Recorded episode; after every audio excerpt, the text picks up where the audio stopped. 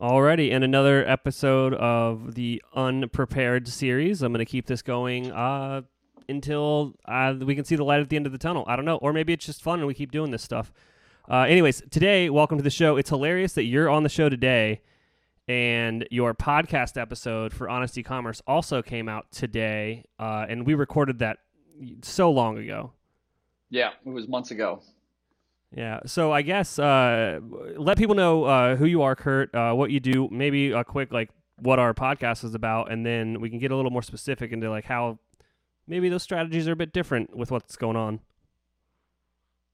Sure, sounds good. Yeah, I'm Kurt. Um, I run an agency called the Produce Department. Uh, we specialize in paid traffic for e-commerce brands, um, specifically, uh, you know, those that are doing like a million and up is sort of uh, who we who we like to work with.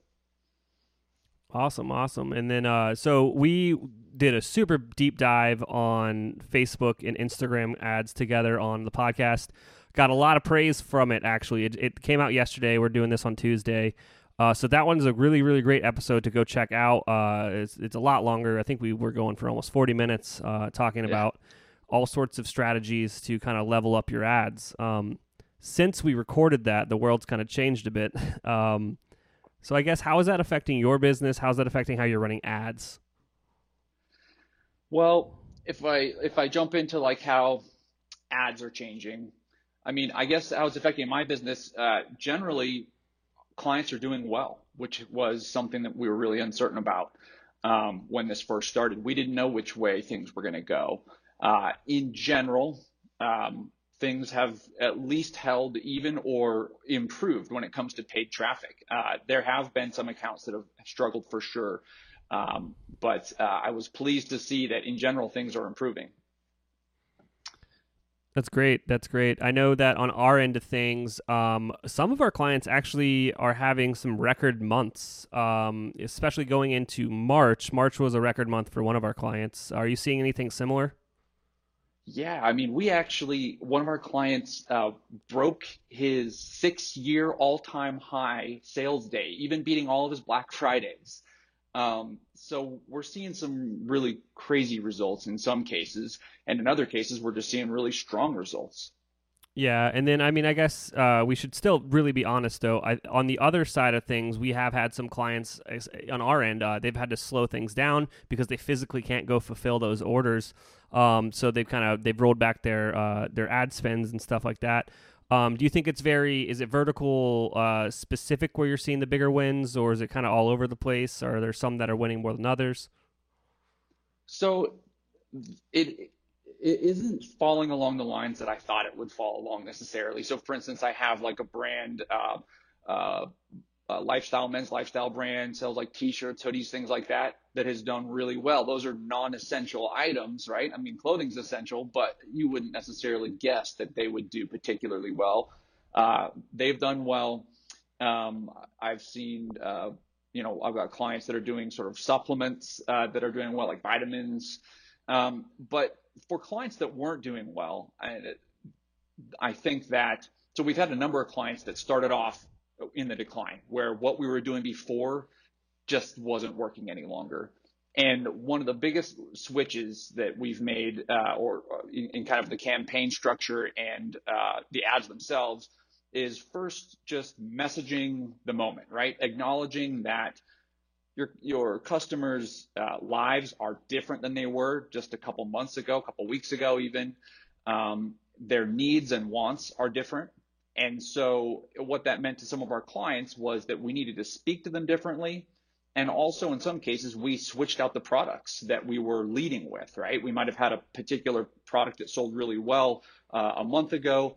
That started tanking we found in some cases different products that maybe fit this moment a little bit better, put those uh, in our prospecting campaigns. And in some cases, that has made all the difference. Uh, it's gone from sinking to to winning. Yeah, no, those are those are great things to keep in mind during this. Um, I mean, other than uh, what you're doing on the ad side of things, is there anything else that you think people should be thinking of during this time? Uh, it's definitely threw a lot of businesses for a loop. Uh, I know ours is is changing up a few things. Um, just like things to keep in mind while they're experiencing this. Like obviously everyone's experiencing it at the same time. So this is still related to ads, but just business in general, and that is figuring out your costs, getting a really good grasp on your costs. That's something that we've been working through with our clients. Um, you know, figuring out in the in the case of paid traffic, what is your break-even return on ad spend, right?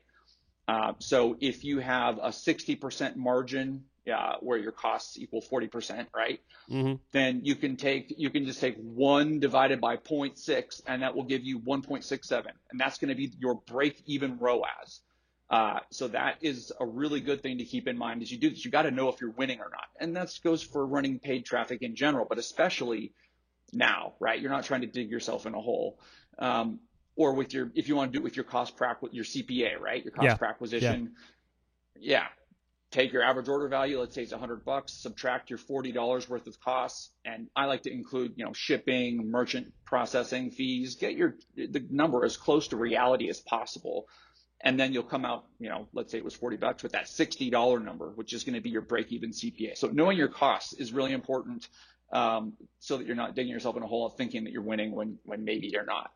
Yeah, that's that's a great great piece of advice there. I know a lot of people love to this is going to come out shitty, but whatever. They love to play business but not do the hard work and if you're not really meticulous and understand what it costs you to run your business and what things cost when you buy them to then sell them for more and there's your margin. If you're not figuring that out, you're not going to know if you're actually successful or not. There's a lot of bleed that happens. So this time, I'm sure everyone that watches this has more time on their hands than they used to. And like even if you have a big SKU count, start with the best sellers, find out how your how your margins work with that and if you need to change your pricing like you need to especially if you're getting into paid paid advertising if your margin isn't big enough for you to make money when you're putting paid dollars behind it, like you've got a failing, like that channel won't work ever. Right, right. Uh, just one other thing that just came to mind too is uh, we were going through customer surveys, on-site surveys for uh, one of our clients, and it became pretty clear that there was a lot of confusion by customers as to whether the business was open and still sending things out, if everything was in stock, uh, are shipping times what they were before, or can we expect something different?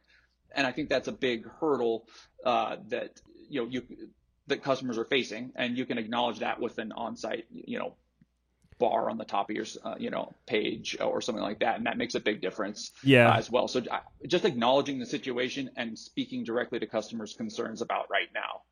Yeah, uh, with most of our clients, we have uh, encouraged them to have a banner at the top of the page with a because you can't fit all the information on that banner. Make another page about it. Talk about your you know your lead times, your return policy. Uh, you know, some people even want to know like how are you doing as a business owner. You know what I mean? I've seen some people. Uh, put some some like videos up, kind of like this, like, hey, this is what's going on within our business right now, because you know I'm sure you're curious. You know, you've you've you should have some brand advocates out there that really love what you're doing, and I'm sure they're going to want to know from a personal perspective how you're doing. Absolutely. Yeah, I think that's a great way to set it up. Awesome. Kurt, thank you so much for coming on today. I want to keep these under 10 minutes. I'll tell you why. We put them on LinkedIn. It's the first time I've been doing anything on LinkedIn. So, hey. Right on. Well, it's been fun. Awesome. Thank you so much. Thanks, Chase.